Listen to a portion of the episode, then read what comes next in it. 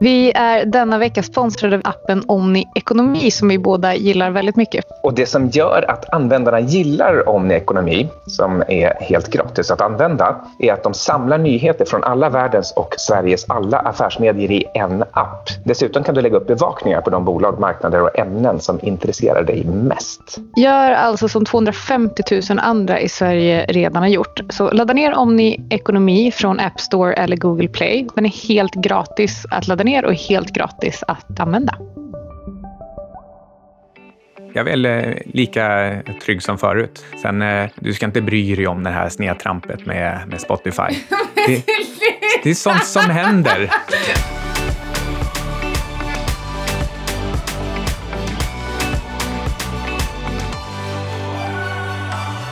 Hela barn! Nu lyssnar du på Outsiders och det här redigeras som vanligt av Alexander Marton. Det är jag som är Mikael Syding. Och det är jag som är eh, Anna Svan. Hur var New York? New York var den minst stökiga New York-resan jag har gjort hittills. Jag har ändå varit några stycken den senaste tiden. Din och min tar nog ändå priset, tycker jag. Men, eh, nej, men det var jättekul. Det var lite möten eh, och sen så på fredagen så kom två tjejkompisar till mig.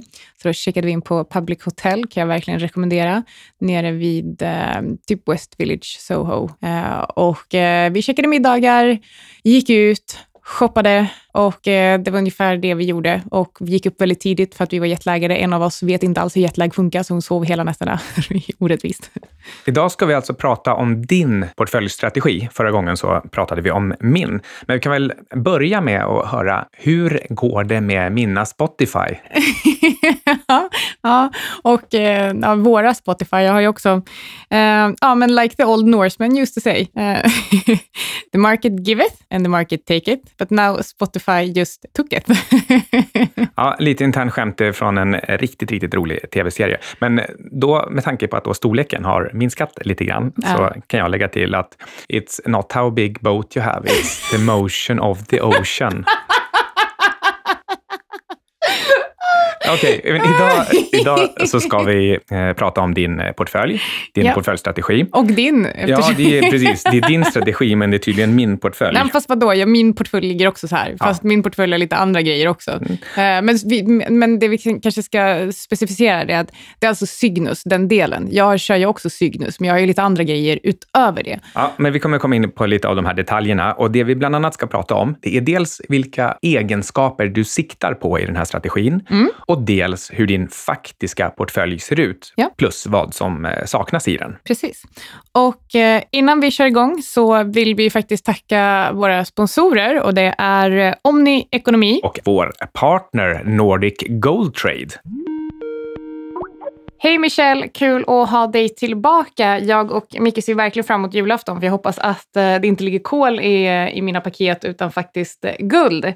Men Nordic Gold Trade är ett nystartat bolag men du är ju faktiskt inte alls ny i branschen. Vad har du för bakgrund? Uh, ja, hej, hej Anna och hej Micke. Jo, men jag har ju faktiskt jobbat med ädelmetaller och ädelstenar i drygt 30 år. Ehm, och det är väl kanske något av ett rekord. Ehm, de senaste nio åren så jobbade jag på Guldcentralen eh, och satt som VD de senaste tre åren av dem. Under, de här, under alla år som jag jobbat med det här så har jag haft förmånen att få jobba med många olika människor alltså som har ett intresse av ädelmetaller, som är nyfikna. Det har varit allt från fondförvaltare, finansbolagsägare, egenföretagare, studenter, mor och farföräldrar, barn och barnbarn.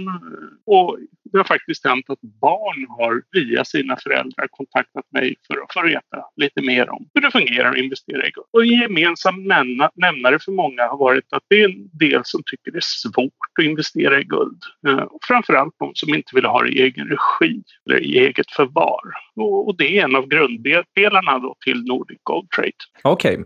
Tycker du att andelsguld är en tjänst för alla som vill investera i guld? Nej, det tycker jag egentligen inte. Andelsguld är först och främst tänkt för småsparare att kunna köpa in sig i större tackor och kontinuerligt öka sitt innehav. Jag tycker att alla människor de ska äga fysiskt guld i någon form, om det ska i eget förvar eller någon annanstans. Det spelar mindre roll, men att ha det här fysiska guldet tror jag är jätteviktigt det ska vara lika naturligt att ha det som man har en hemförsäkring alla kanske inte kan eller vill lägga 38 000 kronor för att köpa en hundragränstacka direkt utan det passar dem bättre att lägga undan kanske 1500 kronor i månaden. Och gör man det i andelsskuld så kommer man ju efter en tid att nå 100 gram och då har man fått ihop den där tackan. Vad man sen bestämmer sig för att göra det är upp till småspararen om man vill låta guldet ligga kvar i förvar eller om man vill ta ut det eller eh, sälja det.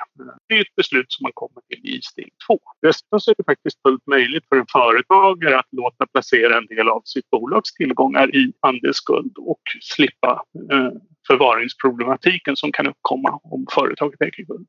Eh, och sen är det faktiskt så att under nästa år så kommer vi lansera en förvaringstjänst som inte är knuten till andelar utan till kunds fysiska innehav. Men eh, som sagt, det får man vänta med till nästa år. Var hittar man dig och eh, Nordic Gold Trade om man vill veta mer? Då ringer man oss på 08 555 875 40 eller så skickar man ett mejl på info nordicgold.com. Mer information kan du hitta på www.nordicgoldtrade.com. Men okej, okay, då börjar vi med vilka egenskaper är det du siktar på i din strategi?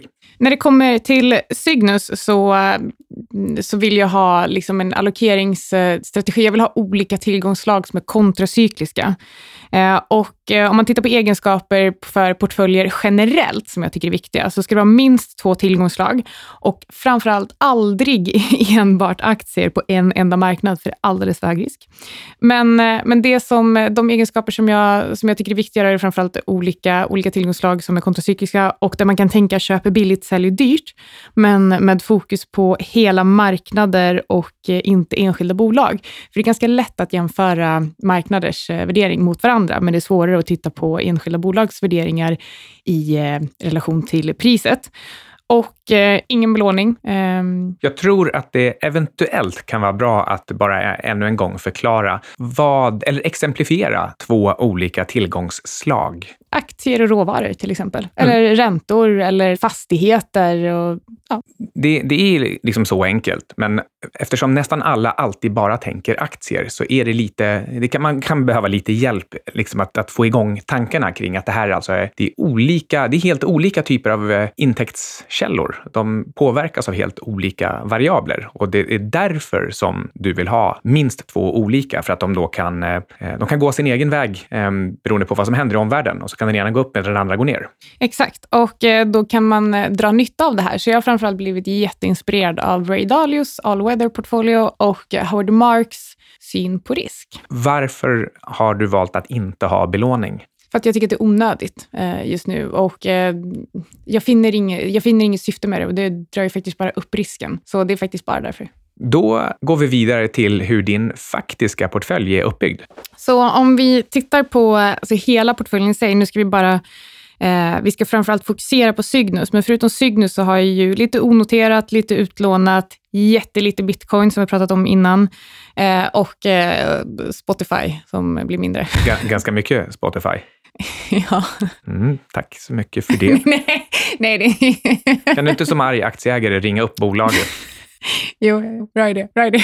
Okej, okay, vi går vidare. Ja. Men om vi ska fokusera på Cygnus då. Eh, Cygnus betyder alltså, det är alltså latin för stjärnbilden svan. Eh, jag har inte hybris alls, Eh, men eh, de flesta hedgefonder då har ju latinska namn och Cygnus är faktiskt inget eh, som någon använder, så då tog jag det. Plus att jag tyckte det var ganska fint. Det är mycket lättare att säga Cygnus än tillgång allokeringsstrategi dessutom.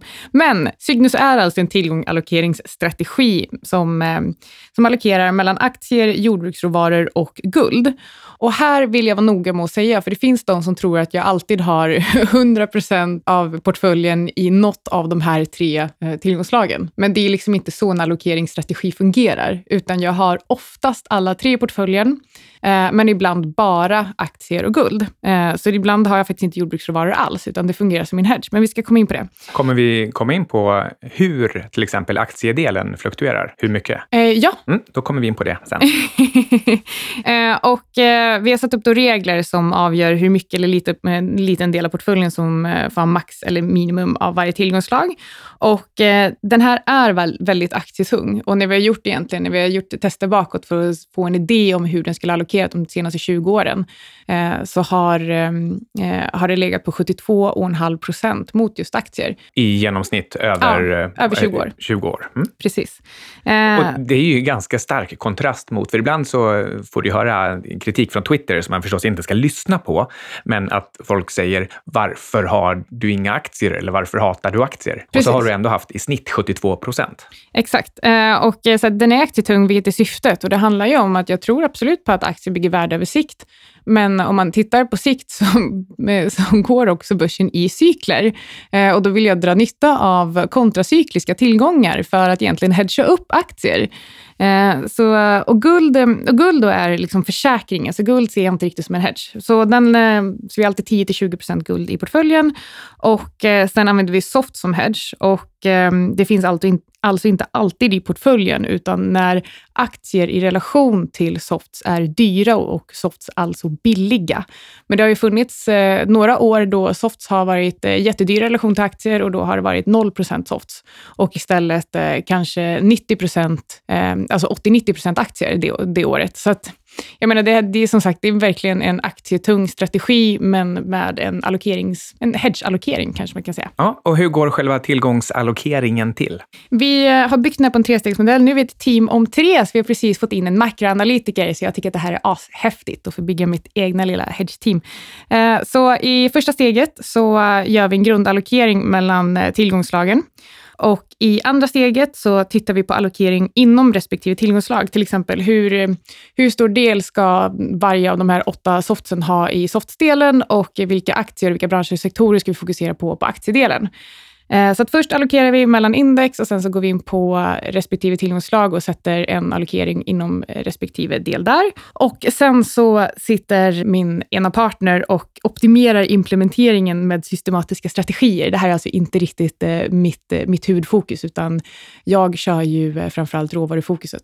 Så till exempel i steg ett så kanske ni fördelar 70 procent aktier, 20 guld och 10 jordbruk. Och sen tittar ni till exempel på aktiedelen, de 70 procenten, och så funderar ni ni på vilka aktier eller index ska ni faktiskt ha där? Exakt. Och sen i steg tre så sker någon slags eh, när systematisk vi, när, trading. Ja, precis, exakt. När ska vi gå in i respektive tillgång eh, och under vilka premisser och så vidare. Eh, så, så, så ser det ut. Eh, så, så, så den, den, är ganska enkel på, på det sättet. Sen är den ju mer komplicerad liksom, i, i praktiken. Och vad ingår då i de här olika tillgångsslagen? Till exempel jordbruksråvarorna. Old MacDonald had a farm, E-I-E-I-O. Oh.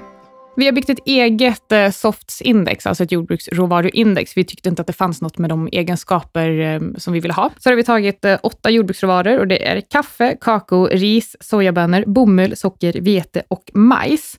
Och när vi gör den här första relativvärderingen ehm, så så är det faktiskt lika viktat. Eh, och det är sen i steg två, som jag pratade om innan, när vi gör allokering inom respektive tillgångslag, som vi gör en analys på respektive jordbruksråvara och så ser vi vem som får ta mest eller minst plats. Mm. Och eh, om vi går vidare till aktier, hur gör ni där? Stock. På aktiesidan så har vi, när vi har tittat på eh, relativ, relativ historisk avkastning, så har vi tittat på S&P 500. Men det är alltså inte S&P 500 som vi faktiskt investerar i sen, utan det är Arabesks S-ray. Och det är för att vi vill inte bara befinna oss på en geografisk marknad, utan vi vill ha liksom en global diversifiering mellan de eh, aktier som vi faktiskt investerar i. Eh, men det ska vi prata lite mer om i, i nästa steg. Hur går då själva den här allokeringen till när ni väljer hur mycket som ska vara i aktier, jordbruksråvaror och guld? Vi brukar kalla det här för en semisystematisk strategi. Och det är för att vi först har en kvantitativ del där vi tittar på historisk relativ avkastning, där vi alltså jämför softs mot aktier, och det är alltså vårt eget softindex, och sen guld mot aktier. Och ju dyrare aktier är i relation till till exempel softs, desto mer jordbruksråvaror har vi. Och ju dyrare aktier är i relation till till exempel guld, desto mer guld har vi, men max 20 procent och minst 10 procent guld. Eh, och, eh, sen, så, och då har vi fått den här grundallokeringen. Så tittar vi till exempel nu, i, om, där vi befinner oss idag, så hade vi haft 10% guld, eh, 40% aktier och 50% jordbruksråvaror. Och efter det här lägger vi på en kvalitativ kompletterande del och det här gör vi för att finjustera allokeringen. Så om man till exempel ser, ponera att aktiedelen hade varit 60% och vi vet att räntan är på väg upp, då kanske vi hade velat flytta 5% till guld. Eh, så att vi, vi, tror, vi vill inte förlita oss helt på, på kvantdelen, utan vi tror att det är jätteviktigt att faktiskt eh, göra en kvalitativ analys och göra, göra en makroanalys egentligen för att se vad, hur kan vi finjustera det här ytterligare. Och det är också därför som vi har tagit in eh, en person som kommer jobba med makroanalysdelen. Det är bra tycker jag att ni lämnar plats för människan, så behöver vi inte automatisera bort hela mänskligheten på en gång. Nej, och jag tror dessutom är det ganska svårt, för det, vi, marknaden genomgår dessutom en förändring, så jag tror Eh, jag tror att det krävs att vi faktiskt eh, sätter oss ner och eh, går på känsla, höll jag på att säga, men det är inte det vi gör. Men jag tror att det är jätte, jätteviktigt att komplettera de här två. Ja, jag tror generellt att det är, det är farligt att köra 100 systematiska strategier, särskilt om man befinner sig i eh, cykliska vändpunkter, för då kan det vara så att man har byggt in felaktiga modeller som man inte riktigt har koll på. Och om man då har bestämt sig för strategiskt att slaviskt följa sina egna modeller, då kan man eh, hamna riktigt snett innan man inser att man måste justera någonting. Så, så jag tycker det här låter jättebra. Precis, och jag, jag ska också tillägga att den här allokeringen sker minst en gång varje kvartal men förmodligen eh, varje månad eh, istället. Då tycker jag att det blivit dags för ett nyhetssvep från Ovni Ekonomi med våra favoritnyheter. Precis, och det här är ju supersmart. Framförallt jag då som lägger på den här kvalitativa analysdelen vill ju hålla mig uppdaterad om vad som händer i omvärlden så att jag sen kan applicera det på min strategi och min analys. Och eh, den här veckans favoritnyheter, vi pratar ju framförallt nu om, eh, om makro i det här avsnittet och framförallt hur, hur vi använder kvalitativa makroparametrar för att eh, finjustera allokeringen. Men jag har ju också ett annat case eh, på en enskild tillgång som eh, Eh, som är H&M som jag har pratat ganska mycket om och det är att jag eh, är kort H&M och eh, det var fall för Inditex och, och det pressar H&M och då är det en analytiker som, eh, som DI har pratat med, som det här rapporteras om i Omni Ekonomi, som säger att hm aktien aldrig har varit undervärderad och eh, det kan eh, ju faktiskt jag också skriva under på. Och jag gillar det här stora handelsavtalet mellan EU och Japan. Ehm, men på den andra sidan så har vi att Angela Merkel verkar säga nej till, att, eh, till ett avtal med eh, Brexit UK. Så Merkel ställer sig på Trump Trumps sida i protektionismen. Och eh, en annan sak som jag också tycker är kul, det är ju inflation. Jag tycker inte inflation är så kul i och för sig, men kul att läsa om. Eh, och eh, då rapporterar eh, Omni Ekonomi här att inflationen väntas ligga i linje med 2% målet år 2023. Eh, och eh, igår var det dessutom en ganska tung dag för kronan eftersom marknaden tvekar om räntan. Anna och jag brukar ibland säga att när det är väldigt många som har jobb, då står lågkonjunkturen för dörren. Och nu är Arbetsförmedlingen ute och säger att det hotar med arbets eh, kraftsbrist. Så det är precis i linje med det. Men på den positiva sidan så eh, verkar eh, det vara färre jobb på gång i byggsektorn. Så eh, är man byggare får man kanske skola om sig till någon annan sektor. Och det är ju alltid trevligt att byta karriär så här mitt under, mitt under sitt arbetsamma liv. Men det var våra favoritnyheter från Omni Ekonomi den här veckan. Så ladda ner appen och håll er uppdaterade om vad som händer på marknaden. Ja, ska vi gå vidare till eh, hur väljer ni då enskilda tillgångar efter att grundallokeringen är klar? Om vi tittar på Softs då, på jordbruksråvarusidan, eh, så tittar vi både på relativ historisk avkastning mellan de olika jordbruksråvarorna i vårt eget index och sen så gör vi en kvalitativ analys på varje råvara för att sen skapa en uppskattning för hur vi vill eh, allokera bland jordbruksråvarorna. Så den här delen i, eh, om, man, om man säger i, i, praktik, eller i teorin, så är den alltså väldigt, väldigt lik eh, den första delen när vi gör en grundallokering mellan de olika tillgångslagen, fast här gör vi det inom just softs. Eh, så nu till exempel är sojabönor superaktuellt och eh, efter tullarna så sjönk de i pris rejält ytterligare, trots att de redan var väldigt, väldigt billiga. Men har faktiskt de tre senaste månaderna återhämtat sig och det tyckte jag var inte alls speciellt chockerande och det vet du att jag också har pratat en hel del om att när eh, priset på sojabönor sjönk eh, efter handelstullarna så sa jag till Micke direkt, nu vill jag gå in mer i eh, enbart sojabönor, vilket jag också gjorde. Men softs är alltså generellt billigt just nu, men, men i den här delen så finjusterar vi alltså allokeringen mellan de åtta åtta softsen som vi har i vårt index. Mm. Får, jag, får jag fråga lite mer i detalj hur det går till? Är det framför allt eh, så, hur många, om vi låter säga, låt, eh, ta kakao till exempel. Eh, är det om kakao har gått upp till exempel 50 till 100 procent från någon nylig botten, är det, är det en sån typ av eh, rörelse procentuellt som gör den, eh, eh, som avgör om, om ni vill sänka vikten eller inte? Eller är det mer någon typ av absolut värdering, till exempel hur många gram kakao man behöver betala för S&P index?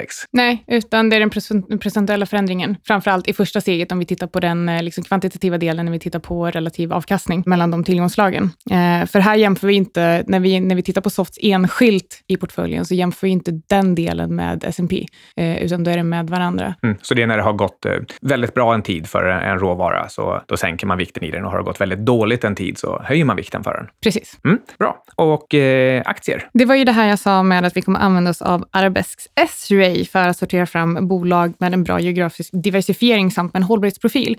Men det här kommer faktiskt också vara branschspecifikt, eh, så vi kommer inte hålla på att exkludera branscher och sektorer på grund av hållbarhetsfaktorer. Eh, däremot så kommer vi sätta ett eget preference-filter och så småningom så är tanken också att vi kommer eh, optimera det här så att vi lägger, ligger tyngre i olika branscher i olika skeden i cykeln. Så vi kommer alltså cykeloptimera aktiedelen också. Men anledningen till att vi har valt att använda oss av Arabesks S-ray och inte ska hålla på med stockpicking är faktiskt väldigt, väldigt enkelt. Vi är duktiga på hela marknader och eh, inte på att analysera enskilda tillgångar, plus att det tar jättemycket tid. Och här har vi alltså ett verktyg som, eh, som faktiskt verkligen fungerar och eh, då tycker vi bara att det känns dumt att inte använda det, när det faktiskt förenklar processen. Jag som inte tycker att man ska förenkla processen annars. Men, men det här är ju alltså, Arabesk har alltså tagit fram en Eh, en AI machine learning-produkt som, ehm, där de let S-ray står alltså för Sustainability Ray, som läser av 150 miljoner datapunkter på 18 olika språk varje dag på världens 8000 största noterade bolag. Så vi får en rätt bra spridning och sen så får vi fram ett univers på 100 bolag eh, där vi kan lägga 1 procent av eh, aktiedelen var i. Eh, så det tycker vi känns eh, liksom tryggt och bra och eh, som ett jättebra alternativ. Så eh, man kan se S-ray som en slags röntgen, alltså X-ray, Exakt. som ser igenom om företagen sköter sig. Precis, och det här är alltså, det är jätteviktigt att säga här att det är inte så att den här bara gör en hållbarhetsanalys, utan den gör en finansiell analys också. Hållbarhetsanalysen är en del av den, så det är inte så att vi bara väljer ut bolag på hållbarhetsfaktorer, utan tvärtom. De ska, de ska vara bäst på respektive område. Mm, de ska sköta sig både finansiellt och på alla andra sätt. Precis, och vi kan också skruva upp i vårt preference-filter vad vi tycker är viktigast. Och då skulle det kunna vara att ja, men vi tycker att eh, eh, tillväxtdelen, den ekonomiska tillväxtdelen är viktigare än hållbarhetsdelen. Och sen finns det massa olika, olika filter som man kan lägga på det där. Men så vi kan alltså välja, eh, vilket är ja, supersmidigt. Och så kan ni justera de här eh, preference-filtrerna och vikterna eh, beroende på var i cykeln och, och vilken typ av aktieexponering ni vill ha. Ja, precis. Okej, okay. det här låter ju som att det inte riktigt är någonting för gemene man att, att syssla med, med det här. Det låter ganska komplext trots allt. Hur gör man då om man vill försöka göra någonting liknande helt själv? För det första så förstår jag om eh, de flesta kanske inte kan sitta och hålla på med aktiv tillgångsallokering mellan jordbruksråvaror och aktier och guld. Eh, så då skulle jag säga att jag tycker fortfarande att du måste ha minst två tillgångsslag i din portfölj, helst tre. Eh, och jag tycker absolut att guld ska vara en liten del av den, alltså minst 5% guld i portföljen tycker jag alltid att man ska ha. Nu har jag valt 10 till 20. Men så mitt bästa tips här är att ehm, Välj ut tre tillgångslag, varav ett är guld och ett är aktier. Och sen så får du väl ha räntor om du vill, eller fastigheter eller vad det nu kan vara. Och så har du en fast allokering. Så du bestämmer att ja, men, eh, aktier ska alltid vara 60 procent eller 70 procent och guld ska alltid vara 10 procent och resten ska vara fastigheter eller räntor. Eh, och sen så om du vill göra minsta möjliga arbete, ja, då väljer du liksom antingen fysisk guld eller så köper du någon ETF där du äger underliggande guldet ett till ett. Eh, och när det kommer till aktier, ja, men välj en global indexfond om du inte vill sitta och plocka enskilda bolag. Och sen om det är fastigheter eller räntor, liksom, så välj någon produkt som motsvarar de förväntningar du har där eller de, eh, det behov som du har där. Du har alltså, alltså en fast allokering, så du vet exakt hur mycket som ska ligga eh, inom respektive tillgångslag och att det ska se ut så hela tiden. Det är så Ray Dalio har gjort. Han, hans all weather portfolio har ju en fast allokering. Ja, låter enkelt och bra. Jag vill jobba så lite som möjligt. Det är väl också därför som jag har lagt ut det på dig, så jag behöver inte göra någonting. Mm. Vad saknas i din eh, strategi? Um, I Cygnus så saknas inget, för den är optimal. jag skojar. uh, nej, men om man tittar på min portfölj då. Um, som jag nämnde innan, så har vi, i den ligger Cygnus lite onoterat utlånat, eh, jättelite bitcoin och eh, Spotify eh, bland annat. Eh, men eh, jag skulle vilja ha fastigheter, eller fastighet i alla fall, och hyra ut. Eh, men sen så tycker jag också just nu, om vi tittar på var vi befinner oss, jag tycker att ja, det, i Sverige skulle jag inte riktigt våga köpa en fastighet just nu, för, alltså i investeringssyfte. Du vill eh. inte köpa lite kemitankar i mitt bolag? ja, det är en bra fråga. Det, det är faktiskt ett case för Sigcap, vårt revisebolag. Eh, men mer utlånat absolut. Jag skulle kunna tänka mig att låna ut mer pengar, för att det känns som eh, Alltså räntor, och nu menar jag liksom kanske peer-to-peer, eh, eller, för jag är inte alls sugen på eh, någon typ av räntefond. Liksom. Men, eh, men mer utlånat, för det känns som eh, ett tillgångslag som, eh, eh som faktiskt kommer prestera bra, trots att jag tror att vi kommer gå in i en ganska, ett ganska negativt territorium på börsen just nu. Så eh, nu när du har fått ställa mig mot väggen lite här med Cygnus, hur känns det? Alltså för det första så tycker jag det känns glasklart och eh, jag är väl eh, lika trygg som förut. Sen, eh, du ska inte bry dig om det här snedtrampet med, med Spotify. det, det är sånt som händer. Åh, vad du är taskig! Jag tror fortfarande på Spotify. Jag hade gärna köpt mer om det inte vore för att vi befinner oss så sent, eh, så sent i en eh, cykel just nu. Det finns säkert eh, jättebra möjligheter att köpa mer framöver. Innan vi går, eller ni kanske redan är ute på promenad, vad vet jag? Så det är svårt att hitta bra exponering mot softs. men om man tycker att det är lite kul att handla mer aktivt så har Fontobel faktiskt bra ETP-er med, med softs som underliggande. Eh, och då kan du faktiskt välja enskilda soft så att du slipper, eh, så, inte bara en hel korg med blandat. Eh, så då skulle du kunna, som jag, bygga en liten ETP-portfölj med, eh, med de här åtta softsen till både råvaror och ETP är ju saker som lämpar sig för just trading och kortare tid eh, som man håller positionerna. Och hos Fontobel finns ju till exempel kaffe, socker, kakao och vete som är eh, väldigt eh, mycket handlade jordbruksråvaror. Så kika in på dem. Men kom ihåg att när det kommer till investeringar så är det förknippat med risk och är det med hävstång så är det också högre risk, eller hur mycket? Ja, så eh, ta ingenting som vi säger för rekommendationer, för det är det inte. Och eh, alla investeringar kan gå upp och ner i värde och du kan förlora hela eller delar av ditt kapital. Även när du använder dig av eh, så fina ETP som vår sponsor Fontobel tillhandahåller. Med de orden så um, säger vi tack och hej. Och glöm inte att signa upp er för vårt nyhetsbrev på sydningssvan.com. Insiders! Man får alltid vara en insider hos outsiders. Oh.